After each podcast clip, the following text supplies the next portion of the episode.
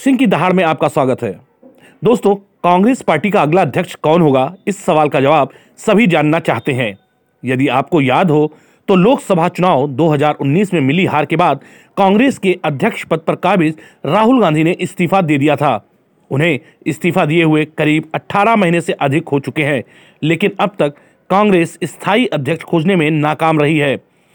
कई बार ऐसे अवसर भी देखने को मिले जब पार्टी नेता बयान देते नज़र आए कि कांग्रेस के अध्यक्ष राहुल गांधी ही होंगे।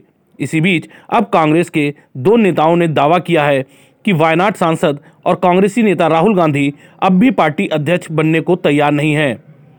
वहीं एक अन्य नेता ने यहाँ तक कह दिया है कि अब यह लगभग तय है कि राहुल अध्यक्ष बनकर नहीं लौटने जा रहे।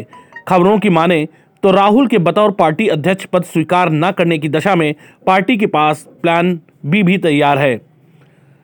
कांग्रेस की 136वीं वर्षगांठ की पूर्व संध्या पर रविवार को राहुल गांधी विदेश दौरे पर रवाना हो गए।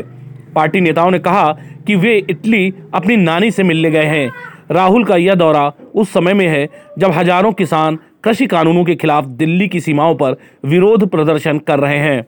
माना जा रहा है कि राहुल के विदेशी दौरे से जो संदेश कांग्रेस नेतृत्व में देने का प्रयास किया गया, वह यह है कि राहुल पार्टी अध्यक्ष पद पर काबिज होने के लिए उत्सुक नहीं है। अंग्रेज़ी अखबार द हिंदुस्तान टाइम्स की एक रिपोर्ट की माने तो पूरे मामले के जानकार एक कांग्रेस नेता ने कहा कि वरिष्ठ नेता उन्हें समझाने का प्रयास कर रहे हैं। सभी ने सोनिया गांधी से बातचीत की है ताकि उनका मन बदलने का काम किया जा सके। लेकिन सभी जानते हैं कि उनकी इच्छा इस पर पद के लिए नहीं है। गौर है कि कांग्रेस ने चिट्ठी लिखने वाले समूह के साथ हुई 19 दिसंबर की एक बैठक में भी राहुल से पार्टी के वरिष्ठ नेताओं ने कहा कि वह पद पर वापस लौट आए। हालाँकि राहुल उस वक्त चुप नज़र आए। कुछ देर बाद उन्होंने कहा कि मैं आपकी तरह ही एक सामान्य कार्यकर्ता हूँ और उसी तरह पार्टी के लिए काम करता रहूँगा।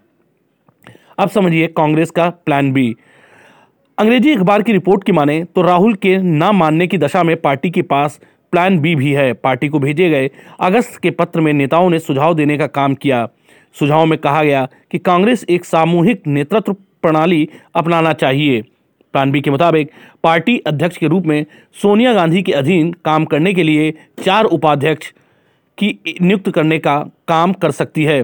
रिपोर्ट के अनुसार पार्टी के एक वरिष्ठ नेता ने नाम न छापने की शर्त पर जानकारी दी और कहा कि उनकी उपस्थिति नाम मात्र शासक की तरह होगी।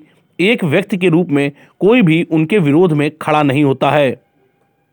लेकिन चार उपाध्यक्ष तब सामूहिक रूप से सभी निर्णय लेने का काम करेंगे।